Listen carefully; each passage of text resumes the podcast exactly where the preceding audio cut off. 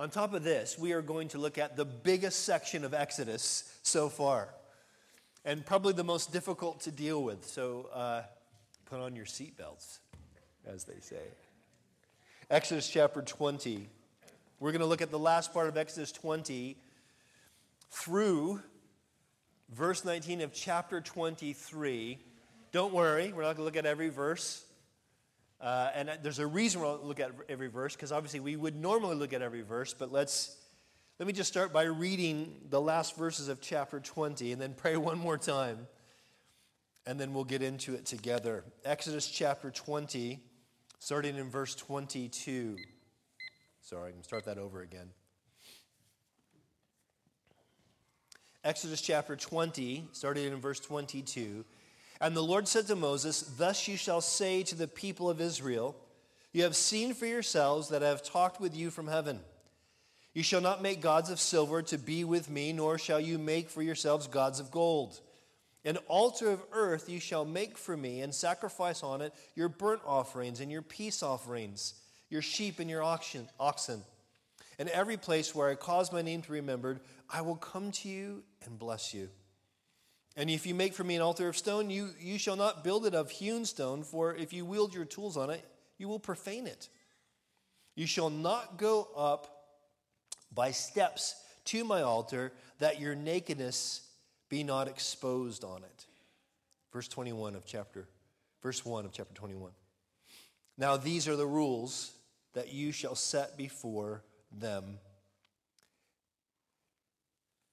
And Father, we pray that you would help us as we go over these quote unquote rules.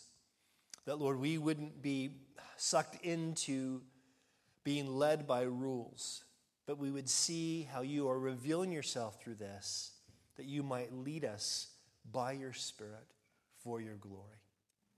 Lord, we pray that you bless this time in your word as, as quickly as we do this. We pray, God, that you would still help us to glean what you want us to glean and that you would help us to grow through this. And we pray it in Jesus' name. And again, everyone who, who agrees says. Now, if we were go, to go through this section, uh, really, this is one section from where we started here, or we're starting here in chapter 21 all the way through chapter 23. This is one section that's often referred as referred to as the book of the covenant. And it is really, in a sense, God specifically saying, I want to give a breakdown of how the Ten Commandments that I gave you are to work themselves out in real life. But what's interesting, if you were to read this, and I really encourage you to go back and read through this whole section on your own, you're going to see some really strange laws. Some even might seem a bit unjust to our 21st century eyes. I mean, let me give you some examples here, okay? Uh, look, look at chapter, the we just read, chapter 20, verse 26. You shall not go up to my steps, my altar, lest your nakedness not be exposed on it. I, I mean, doesn't God already see everything? That's kind of weird. What about this in chapter 21, verse 17? Whoever curses his father or mother shall be put to death. Should we have a little stoning den for the toddlers? Verse 20 and 21 when a man strikes his slave, male or female, with a rod and the slave dies under his hand, he shall be avenged. But if the slave survives a day or, or, day or two, he is not to be avenged, for the slave is his money. Ooh, that sounds harsh. What about this? Verse 22, verse 9, chapter 22, verse 19. Whoever lies with an animal shall be put to death. Does that even need to be a rule? What about chapter 23, verse 19?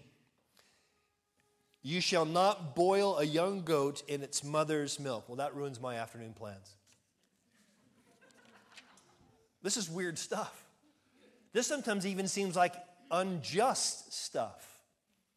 And it's important for us to recognize that if we are going to rightly understand and rightly apply what this says, there's some things we really need to recognize, some really important things. This is probably going to be the longest introduction I've ever given. But I'm giving this so, so that we can recognize what we're meant to recognize from God's law. The first thing we need to recognize is this listen, God has called Israel, in this historical context, God has called Israel to represent his unique goodness through the same everyday issues of life as the surrounding nations. Now, some of you may have heard of other Near Eastern ancient law codes like the Code of Hammurabi. There are several of these. And these ancient law codes are usually kind of brought into a Christian's attention to say, hey, there's nothing unique about the Ten Commandments. Because there's so many similarities to these ancient law codes as to what we're about to read. But the reason there are similarities is because God is calling his people to live out his commands, to follow him in covenant in their everyday life circumstances, which were the same everywhere in the Near East. They're just not the same as they are today. And so it's important for us to recognize that, that those kind of connections are there on purpose. God is very practical, very right now, how he wants to see his word applied. In fact, we're going to see, though, that there is something different about the things that God commands that we're different from, say, the Code of Hammurabi. But it's also uh, for us to, to, it's important for us to recognize that the, po- the point of God doing this is because he wants, he wants the nations surrounding Israel to see his unique goodness. God wants to show himself through his people following him in obedience in everyday life. Listen to this in Deuteronomy chapter 4. God commands about his law, keep them and do them, for that will be your wisdom and your understanding. Notice, in the sight of the peoples who, when they hear all these statutes, will say, Surely this great nation is a wise and understanding people. For what great nation is there that has a God so near as the Lord our God is to us whenever we call upon him? So there's something unique not only about these laws for that day, but about the God who gives them, the same God who we're called to serve. Listen to this. We see this in verse 24, right? That God has promised to bless Israel with his presence. Now, we're going to talk about the reality of God's presence among his people from chapters 25 to 40. But I want you to notice in verse 24, what was the command that God gives Moses? If you remember from, from last week, Moses is actually up on the mountain. He's up on the mountain of God that God's people were not allowed to even get close to. They had to be just in earshot of God speaking, but if they were to touch the mountain, they were to, to invade the holiness of God and they would feel the consequences. But then here we have God saying, listen, when you build an altar, forget about the mountain where there's trembling and smoke and, and, and terror. When you build a small altar out of dirt and you sacrifice burnt offerings, which would be a way to say, God, we're consecrated to you, and peace offerings, which were a way to say, God, we want to fellowship with you. When you do this, I'm going to be right there. I'm going to be there in, in your presence. I'm going to make my presence to be where you are. See, God wants to bless his people with his presence. This is important because these laws are bigger than just rules. They're about God wanting, again, to show himself to his people and through his people. But notice what he says in verse 25, as we just read. He says, If you make me an altar of stone, you shall not build it of hewn stone. In other words, don't get stones and chip them away so they, they look nice and fit nice uh, together. He says, For if you wield your, your, your tool on it, you will profane it. Now, as we mentioned last week, and we're going to see in, in further chapters, this is not God forbidding artistry or artistic expression or creativity in our worship. But what he is saying here is listen, he's saying, I want, God wants worship to reflect his work, not ours. So again, when we're thinking about these rules, this is not about, I got to prove to everybody how good God is. No, I, I, I want to show people how good our God is by doing this. It's not on pressure on me to somehow be God's defender. God wants us to worship in a way that shows his work, not ours. And when you drop down to verse 1 of chapter 21, notice, notice what he says. Now, these are the rules which you should set before him. And, and it's interesting, that word's kind of a bit, it, it's, a, it's a bit misleading. Because the idea here, really, as we see in the context, these are less about hard and fast rules that people would take out and say, ah, look, you can't have a cheeseburger because this is close to, you know, a goat and, you know, and mother's milk and stuff. You can't be doing that. This is less about that, and it's more about, listen, these are like case studies by which God's people were meant to know what, how God would have them apply the law. In fact, in the context, if you remember a few chapters ago, that, that even before God gave his law, he tells Moses uh, through his, son, his father-in-law Jethro, you remember? Hey, gather a bunch of people so they can make these judgments. This is God in saying, okay, here's my law that's not changing. Here's some case studies of how you can apply it, and that's what we're going to read today. Now, it's also important for us to remember, okay? As New Testament believers, as Jesus followers, okay? This is a clear teaching of the scripture, and that is that Jesus and the Holy Spirit actually, in a sense, replaced the Old Testament law. That we're not being necessarily guided by these case studies because a lot of them won't make sense to our culture. That we're guided by who Jesus is, what Jesus has done, and how Jesus has given us his spirit to dwell in us, to empower us, and to lead us as we go. We, we read again last week in Romans chapter 10, verse 3 For Christ is the end of the law for righteousness to everyone who believes. But also listen to this 2 Corinthians 3 6 says, God has made us sufficient to be ministers of a new covenant, not of the letter, that is, of the law, but of the Spirit. For the letter kills, but the Spirit gives life. If you think, okay, I want to follow God, I want to do what He says, that's great. If you think, therefore, I'm going to make sure that I keep all these laws, you're going to find yourself in a difficult position. That's not what God calls us to. So at this point, we might ask ourselves so why even look at this stuff? Why even study this stuff? Well, this is why. Listen to this. Because the New Testament does also encourage us to be instructed by all Scripture. This is also plain. Again, what did Paul write in Romans 15, 4? He says, For whatever is written in former days, that's talking about the Old Testament, was written for our instruction, that through the endurance and through the encouragement of the Scriptures, we might have hope. Our hope is in God. And the Scriptures reveal what our God is like.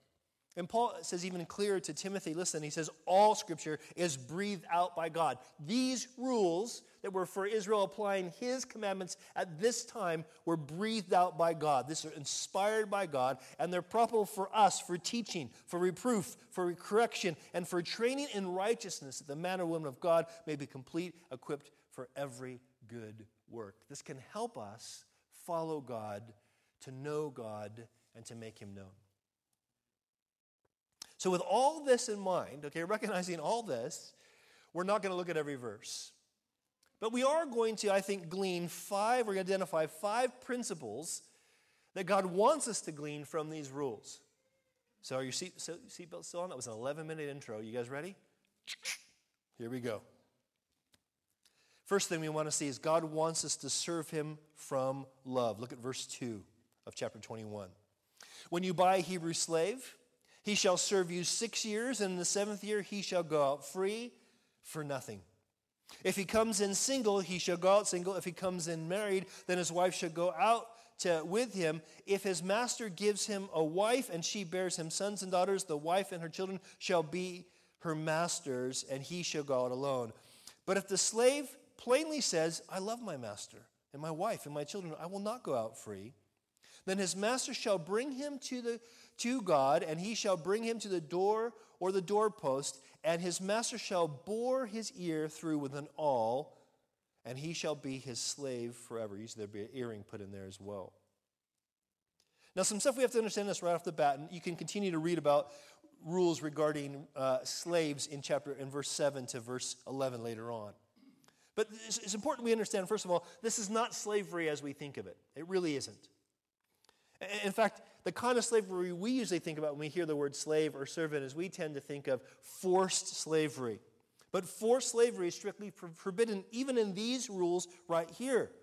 Look at verse 20 or chapter 21 verse 16. What does it say? Whoever steals a man and sells him and anyone found in possession of him shall be put to death. So the kinds of transatlantic sort of slavery that we finally abolished in this country in the U.S. a bit late, but better late than never. When that finally happened, that was finally in accordance with what God had said well over 4,000 years ago. Okay?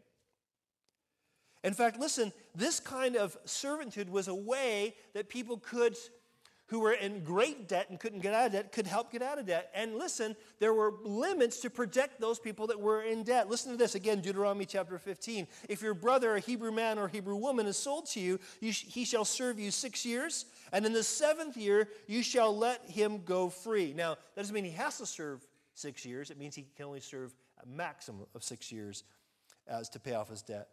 And notice, when you let him go free from you, you shall not let him go empty handed. You shall furnish him liberally out of your flock, out of your threshing floor, out of your winepress. As the Lord your God has blessed you, you shall give to him. You shall remember that you were a slave in the land of Egypt, and the Lord God redeemed you. Therefore, I command you this today. Do you see the difference? God is saying not only do you give him a chance to pay off his debt, but no matter how bad that debt is, no more than six years, and then after six years, you set him free and you give him what he needs to start fresh. It's a big difference, isn't it? It's also important for us to recognize that slavery, as we normally see it, was actually undone by the influence of the gospel. And we even see this hinted in the New Testament. Listen to this in, Philemon chapter 1, verse 15 and 16. Listen, it says, this is, this is Paul writing to a slave owner named Philemon because his runaway slave Onesimus ran away uh, by God's providence, met Paul, got saved, and Paul says, You should go back. And so Paul writes a letter to Philemon saying, Hey, uh, get prepared for this. And so when he says this, he says, Listen, perhaps uh, for this perhaps is why Onesimus departed from you for a while, that you might have him back, notice, forever, no longer as a bondservant, but more than a bondservant, as a beloved brother. That is the seed that undid slavery. And this is still the seed that will undo slavery today. This is what people need to hear. Now, in, in our Western culture, this seems so common sense, but it's common sense because the gospel is something that we don't see. It's like the, as one author said, it's like the air we're breathing. It's so influenced our culture. And slavery is still a common thing today. Now, all that put aside, listen, this is interesting. Because this picture, especially as we read how the, the, the servant can say, you know, actually, I want to stay a slave or a servant forever. That this is yet to be a picture of God's plan to save us. Because here's what we know Jesus became a servant to save us, and he calls us all to serve, serve him or serve everyone to show it. Listen to this. Though Christ was God, he did not think of equality with God as something to cling to. Instead, he gave, his, gave up his divine privileges. He took the humble position of a slave and was born a human being. Why? To save us. This is why Jesus himself says this in, in, in, Mark chapter 10, verse 45 being our theme verse for our church, right? We're servants' church because Jesus is the servant and we belong to him. Whoever would be great among you must be your servant, Jesus said, and whoever would be first among you must be slave of all. For even the Son of Man, Jesus says about himself, came not to be served, but to serve and to give his, rans- his life a ransom for many. So not only does the seed of the gospel undo slavery, Christ in his coming shows us the beauty of servanthood to bring people to God. That's the first principle. Here's the second principle God wants us to be self controlled in conflict. Now, this is going to be from chapter 21, verse 12 to verse 27, but we're not going to look at all the verses. Just look with me quickly at verse, uh, at verse 18 of chapter 21.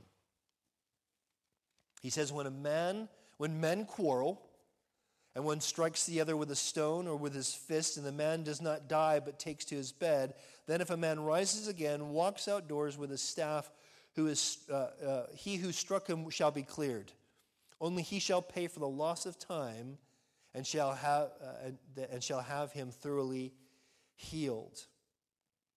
This idea of, of a man striking a man or quarreling with a man, this is something that should be pretty obvious to us.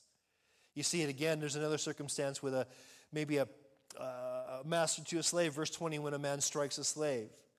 Verse 22, when men simply strive together, it says. The point is, and this should be pretty obvious to us, in this broken world, and the Bible is very honest about the brokenness of the world we live in, there's going to be conflict, even violent conflict. And so what God does here is he limits it.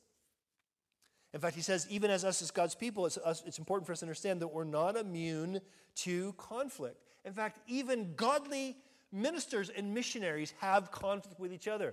We see this in the New Testament, in the book of Acts, a conflict between Paul and Barnabas. Barnabas' name even means a son of encouragement. Listen, it says there arose a sharp disagreement So that they separated from each other. Barnabas took Mark with him and sailed away to Cyprus. These guys were partners in ministry, and they conflicted so hard, they divided. The issue is not that we're going to stop all conflict. That will not stop until we're all changed and resurrected. But we still need to learn how to be self controlled in conflict. Now, we just read in verse 18, in, uh, uh verse 18 and 19 that there is this sense of they're going to quarrel, but if there's an injury that happens, if there's an injury that happens, then you know what? The injured, the, the person who did the injuring, he needs to compensate the person who's been injured. So there's not like you get off scot free, fighting is no big deal. In fact, if we look at verse 23, here's what we find out. In verses 23 and 24 of, of 20, chapter 21, look what it says. It says, For but if there is harm, you shall pay life for life, eye for eye, tooth for tooth, hand for hand, foot for foot, burn for burn, wound for wood, uh, wound for wound, stripe for stripe. Now, at first reading, you might think this is like, okay, you poked out my eye, dude, I'm poking out your eye. You burn me, I'm going to burn you. And that is our natural inclination. But actually, what God's doing is because our natural inclination is not just you poked out my, you blackened my eye, I'm going to black yours. Our natural inclination is, and I know this firsthand, you black my eye, I'm going to black two yours. You hit me, I'm going to hit you back several times. This is how we, our human hearts, respond. And so, what God is doing here is He's limiting what that response can be. In fact, this is not an encouragement of violence, but a limit on vengeance. Fast forward to the New Testament, and we get this spelled out really clearly about all conflicts, not just violent conflicts, but any conflicts we would maybe, maybe even have as God's people. Listen, Romans chapter 12, Paul writes, Live in harmony with one another. Do not be haughty, but associate with the lowly. Never be wise in your own sight. Repay no one evil for evil, but give thought to do what is honorable in the sight of all. If possible, so, as, so far as depends on you, live peaceably with all. Beloved, never avenge yourselves, but leave it to the wrath of God, for it is written, Vengeance is mine, I will repay, says the Lord. How do we stay self controlled in conflict? This is God's principle to his people 4,000 years ago. How much more? We read right there in Romans 12 how we do that. And I hope we feel the need for God's Spirit to empower us to do it because we really need Him to help us to do this. So, second principle, God wants us to be self controlled in, uh, in conflict. Third principle, God wants us to use resources responsibly. Look at verse 28 of chapter 21. When an ox scores a man or a woman to death, and I know you're all thinking about what do we do with our ox this morning? This is what you're thinking of, right? The ox shall be stoned, and its flesh shall not be eaten, but the owner of the, uh, of the ox shall be liable. But if the ox has been accustomed to gore in the past, and its owner has been warned but has not kept it in, and it kills a man or a woman, the ox uh, shall be stoned, and its owner shall be put to death. Do you see what's going on here? God's spelling out a principle of listen, we're not going to hold people responsible for accidents, but we are going to hold them responsible for recognizing and preventing risks. This is why we do what's called the risk assessments, because we're responsible for this stuff. Again, this might think like, well, duh, common sense, but this isn't always the way it was. This is something that God introduces through his law. Drop down to verse 35 of chapter 21. When one man's ox butts another, again, something's going to happen to us today, probably, right? Yeah? Um, when one man's bo- uh, ox box butts another, and so that it dies, they shall sell the live ox and share its price and the dead beast they also shall share. Or if it is known that the ox has been accustomed to gore in the past, and the owner shall not be kept, uh, or not, has not kept it in, he shall repay ox for ox, and the dead beast shall be his. Do you see what's going on here? It's saying, listen, you need to be careful that you're not vilifying each other when things go pear shaped. See what's actually gone wrong and then be willing to share responsibility. Isn't that a great, isn't that a great principle for us using our resources to share responsibility? We don't tend to do that, do we? We tend to say, that guy's the bad guy, I'm the good guy. But often, sometimes we're both involved. I like the fact, too, that it's kind of like, okay, so you're ox died, that's a bummer, let's have a barbecue. That's kind of nice, too. See, we are accountable for how our resources impact others. But also, if you go down to, to chapter 22, verse 1, we are to make restitution, not just show repentance. This is part of us using our resources responsibly. Look at verse 20, verse 1 of 22. If a man steals an ox or a sheep and kills it and sells it, he shall repay five oxen for an ox and four sheep for a sheep. If a thief is found breaking in and is struck so that he dies, there shall be no blood guilt for him. But if the sun has risen on him, there shall be blood guilt for him. He shall surely pay. If he has nothing, then, then he shall be sold for his theft. If the stolen beast is found alive in his possession, whether an ox or a donkey or a sheep, he shall pay double. Now, this gets really complicated, especially in America where they still believe in people can still have guns. and uh, it's not, uh, by the way, if you're tempted to steal or break into someone's house, don't do it in America. Probably a bad idea. Just say it. But the truth is, what, what, what he's saying here is if you can stop the person without hurting them, that's what you should do. But if you can't, there's nothing you could do about it. It's their fault for breaking in. That's kind of the idea. But notice also what's happening here. He's saying, listen, if you have material loss, there should be material restitution. And if the person can't bring material restitution, he should go and have that six years of having to pay that off. I don't know about you, but that sounds a little bit fairer to me than jail. Because what happens when we throw him in jail? Does anybody get restored for what's been stolen? No. That just that dude's in jail, and oftentimes that, that man or woman is in jail, usually a man. Things are worse for them, not better. Interesting. But also look at verse 14 and 15 of, of chapter 22. What does he say? If a man borrows anything of his neighbor, uh, it is injured, or and an injured is injured or dies, the owner not being with him, he shall make full restitution. In other words, you borrow something, you break it, you should pay for it. If the owner was with him, he shall not make restitution.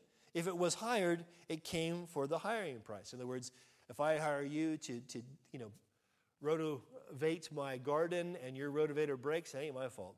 I hired you to do it. But if I borrow your rotovator and it breaks, I should pay for it to be fixed. The reason this is important is because when it comes to responsibility for restitution, there's a real need for us to be rightly discerning how we do this. Now, again, you might think, okay, that's kind of interesting and also kind of common sense, but it does fast forward to the New Testament in this. Listen to this Ephesians chapter 4, verse 28. Speaking of God wanting to use our resources responsibly, listen, let the thief no longer steal, but rather let him labor doing honest work with his hands so that he may have something to share with anyone in need. Again, if all of this is about God wanting to make himself known, his goodness known through his people who obey his good laws, who keep his good guidance. And listen, this is about saying, God, here are the resources I have. I want to earn these resources fairly, and I want to be generous with these, uh, these resources to make your goodness known. Do you see how the principle works? Fourth principle God wants us to protect the most vulnerable. And probably here lies the most distinct aspect of God's law versus all the other Near East uh, rules of law. First of all, we see in this text, and again, this is, would be from chapter 22, verse 16, all the way through chapter 23, verse 9. I'm not going to look at all the verses, but we do want to see how God identifies the most vulnerable. Look at verse 16 of chapter 22.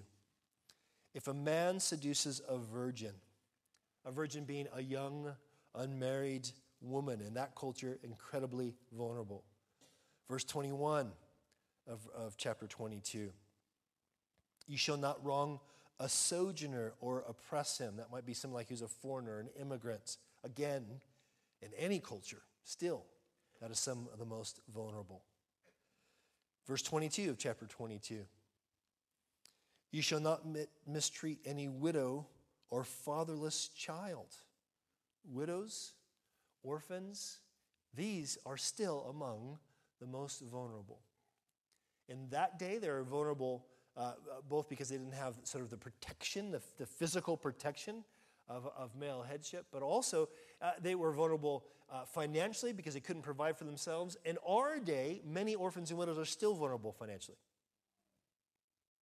Because we live in a society that, that needs two incomes for people to survive. And if they didn't have any kind of life insurance and something happens to the father, they're usually in a bad way.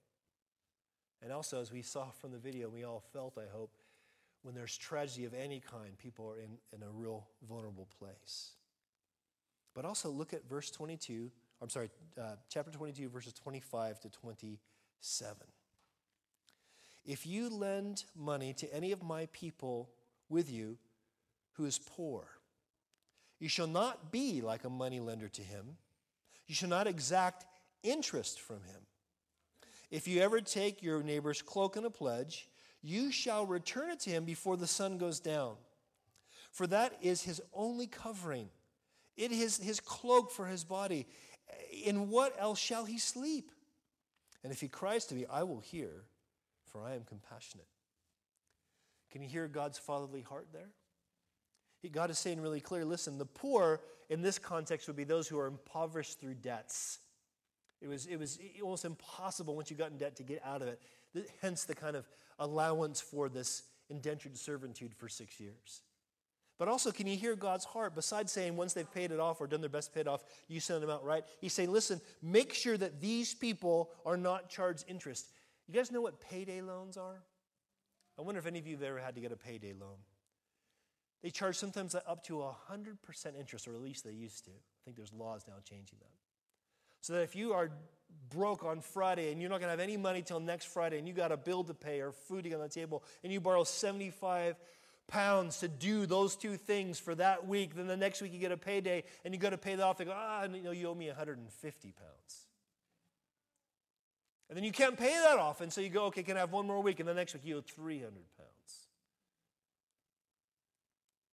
Now, I think there's some injustice the way the money lenders do that even today as banks. But the principle is listen, it's not that you can't loan money and not expect anything back, though Jesus tells us we should do it with each other, doesn't he? But the issue is listen, if you're giving someone, if you're helping someone, don't expect any interest on it. Help them recognize how vulnerable. And this is why, listen, he says, because I am compassionate. God expects us to treat each other in such a way that when people, when, when, when one of us is more vulnerable, we're going to protect that. We're going to honor that by not putting more pressure on them, hence the video, hence the preparation. This is what we, where we want to be. It's not easy. Again, I hope, listen, I hope as you're recognizing the principle behind these laws, you're recognizing your need for God's Holy Spirit to give you the power to walk in this. Listen, compassion is the, is the distinction of our God. Said of, Matthew says of Jesus, when Jesus saw the crowds, he had compassion on them, for they were harassed and helpless, like sheep without a shepherd. I love this is the way that Jesus views us even though he recognizes that we are those who are prone to do so much sin, including turning our backs on him. He still has compassion. So God identifies the most vulnerable because he has compassion on the most vulnerable. And then he calls us, listen, if we're going to protect them, he calls us to love with an impartial judgment. Look at chapter 23, verse 1, 1 to 3. He says, You shall not spread a false report you shall not join hands with a wicked man to be a malicious witness.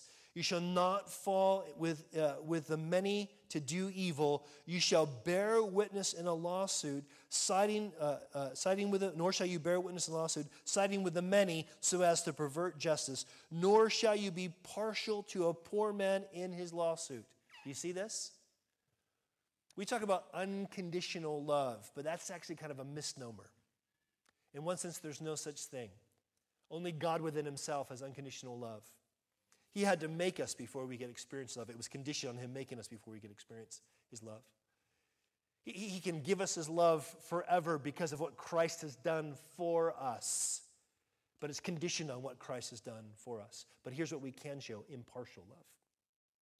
And impartial love means, listen, that even if the whole majority says this is how something should be, if God says it some way, we say, no, we're sorry.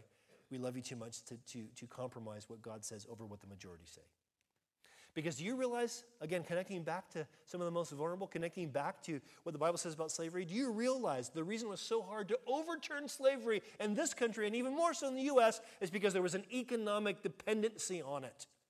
And the majority wanted it to remain. But the majority were wrong. And God was right. It was right that it got overturned. And we need to be the same way. Protecting the most vulnerable means we recognize what's wrong. We, we do not pervert justice for anyone, even the majority. But we also don't pervert justice for the person that's poor. that person's vulnerable. It doesn't matter that they stole or murdered or abused their spouse. No, no, no. They need some serious help, but they still have to be accountable. That's the point as well. But also, listen, if you look at uh, verse 9 of chapter 23, Loving with impartial judgment means not forgetting what vulnerability feels like. Because we've all been there. Look at verse 9. God says, You shall not oppress the sojourner. You know the heart of a sojourner, for you were sojourners in the land of Egypt. Do you know what it feels like to be a foreigner? Do you know what it feels like to be in a place where you know you don't actually belong? Uh, in this congregation, there's many who definitely feel that way. It's not easy. Have you ever been ever in a circumstance where you, you, you kind of step into a group and it's obvious you don't belong in this group?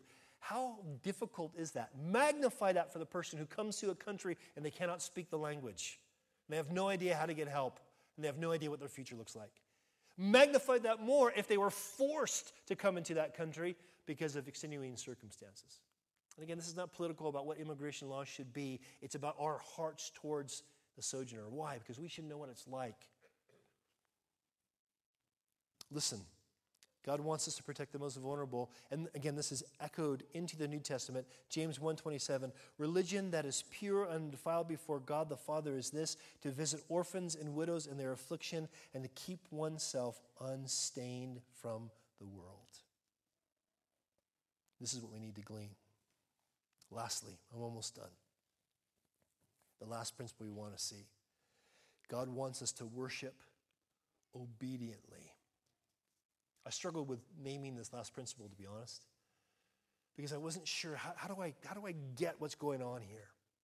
God is commanding that we worship Him in ways that, that are so refreshing, so good, but they are really distinct. And it hit me as we go over these things. I hope you see this that, that really, when God commands not only that we worship Him alone, but how we worship Him, He's doing so, listen, He's doing so for our good. So when He calls us to distinct obedience, it's for our good. Look at verse 10 of chapter 23. For six years you shall sow your land and gather in its yield, but the seventh year you shall let it rest so we've seen the pattern. We'll see it again in a second of six days and you rest on the seventh. Here's six years and you rest in the seventh. Let it rest and life follow, he says, verse 11, that the poor of your people may eat, and what they leave, the beasts of the field may eat. And you shall do likewise with your vineyards and with your olive orchards. Six days you shall do your work, but on the seventh day you shall rest, and that your ox and your donkey may have rest, that your son and your servant uh, woman and the alien may be refreshed. Do you see what God's saying here? Listen, He's saying, here's what I'm commanding that you do that worship for you should be rest. And all those who serve on Sunday morning go, ah, I'm not too sure about that. Some of us who serve all day on Sunday go, ah, I'm not too sure about that. But this is really important for us to get, guys. Really important. Because what God's command here is this it's for us to find the rest He provides. In this context, God says, I want the land to rest. And, and don't think like everyone's producing everywhere and every bit of land for six years. People, poor people are starving to death. The animal population is depleting. No, it's the idea of rotating crops. So there would always be a crop that was left fallow for a year. Always be some area in Israel where there would be fallow ground and things could grow wild and poor people could glean and always have what they need and the animals could flourish so there'd always be enough meat to eat as well. That's the idea. And in a sense, God's saying, when you rest, you know what happens? You provide for other people's rests. Some people wonder why I'm so strict about taking Mondays off. It's because if I don't take Mondays off, I will have no energy to work all day on a Sunday as a volunteer. And in doing so, I can rest then so that I can provide rest for, hopefully, not me, but just me and the whole team, we can provide rest for you.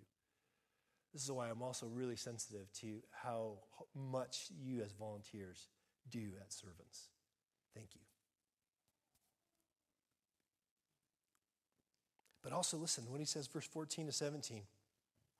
Three times a year you shall keep a feast for me. You shall keep the feast of unleavened bread.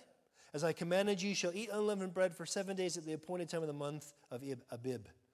And in it you shall, for in it you came out of Egypt.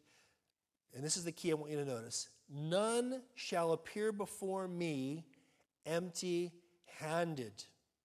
You shall keep the feast of harvest on the first fruits of the labor, and you shall sow in the field. You shall keep the, the feast of ingathering at the end of the year, when you gather in from the field the fruit of your labor. Three times in a year you shall make all males appear before the Lord your God. Now I want you to think about how hard this would be for the, for the males who were responsible in an agrarian society to do so much of the work, to stop three times a year and to go away, often having to, to travel a long way by foot or by donkey or something, to go bring uh, very expensive sacrifices to say, God, we're here to worship you. To gather with all the other men of Israel to say, God, we're here to worship you. Now, I am thankful personally that we don't have to go to Jerusalem three times a year. Beautiful place to be. I'm thankful I've gotten to go once in my lifetime, but I'm glad we don't have to go three times a year. But there's a purpose here, there's a, there's a principle here, and that is this Worshiping obedient means we're celebrated with his gathered people. If you didn't feel a difference between us gathering here today and us just seeing as something on Zoom, you don't get what it means to worship as a gathered people. Because it's not just how cool it is when we all sing the at the same time, though that's great, or how great it is for us to hear the same message at the same time, though that's great. It's about us coming together, listen, and nobody comes, listen, no one comes empty handed.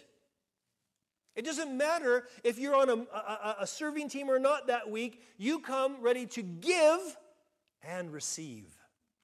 That's what makes gathering together worshipful. God, I expect that you're so good, you can speak through any of these numbskulls to me.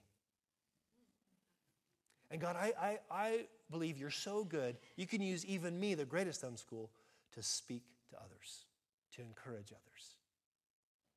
Listen, I'm not naive. I know how hard it is for various reasons to get here every week, week in and week out. I get it. I really do. And there's no condemnation. But there's something that God calls us to that we want to be obedient to if we're going to really worship Him. Lastly, quickly, verses 18 and 19. You shall not offer the blood of my sacrifice with anything leavened, or let the fat of my feast remain until morning. The best of the first fruits of your ground you shall bring into the house of the Lord. And it gets into that young goat thing. I honestly don't know what the young goat thing means. I looked it up and people had all kinds of different ideas. I have no idea what it means. I'm sure it made sense to them. But here's the principle that I think we need to see. We worship obediently by offering what's pleasing to Him. God is not looking for us to bring a physical sacrifice of some kind of specified thing. Though it's good for us to bring a sacrifice of praise, according to Hebrews, it's good for us to bring a sacrifice financially to support the work of God. But here's the thing I think that we really need to see about worshiping obedient. Listen, Psalm 147, I'll close with this. His delight is not in the strength of the horse, nor his pleasure in the legs of men, but the Lord takes pleasure in those who fear him, in those who hope in his steadfast love. Do you see the goodness of God in these principles? Do you see, are you convinced through this and more so through what Christ did for you by dying for you on the cross, that the goodness of God is toward you? That rather than pour out wrath on you and me, which we deserve, he absorbed it on himself at the cross. And rather than leave us incapable of ever changing, he resurrected so he could declare us righteous and so he could pour into us his Holy Spirit so that we could change and we could live out these principles now. Do you fear him? Do you hope in that kind of everlasting love? That's our challenge for us today. Father, I pray that you would help us to hope in you and you alone. And I pray, Lord, again, that as we uh, continue to fellowship today, as we continue to fellowship this week, as we continue to go about our everyday lives, we would see you call us to, to show your goodness through obedience in everyday life. And that we would trust that what Jesus has done as the perfectly obedient one is enough to secure your steadfast love for us. May we hope in that. Please, Lord, meet us here today, we pray. And we pray it in Jesus' name. Amen.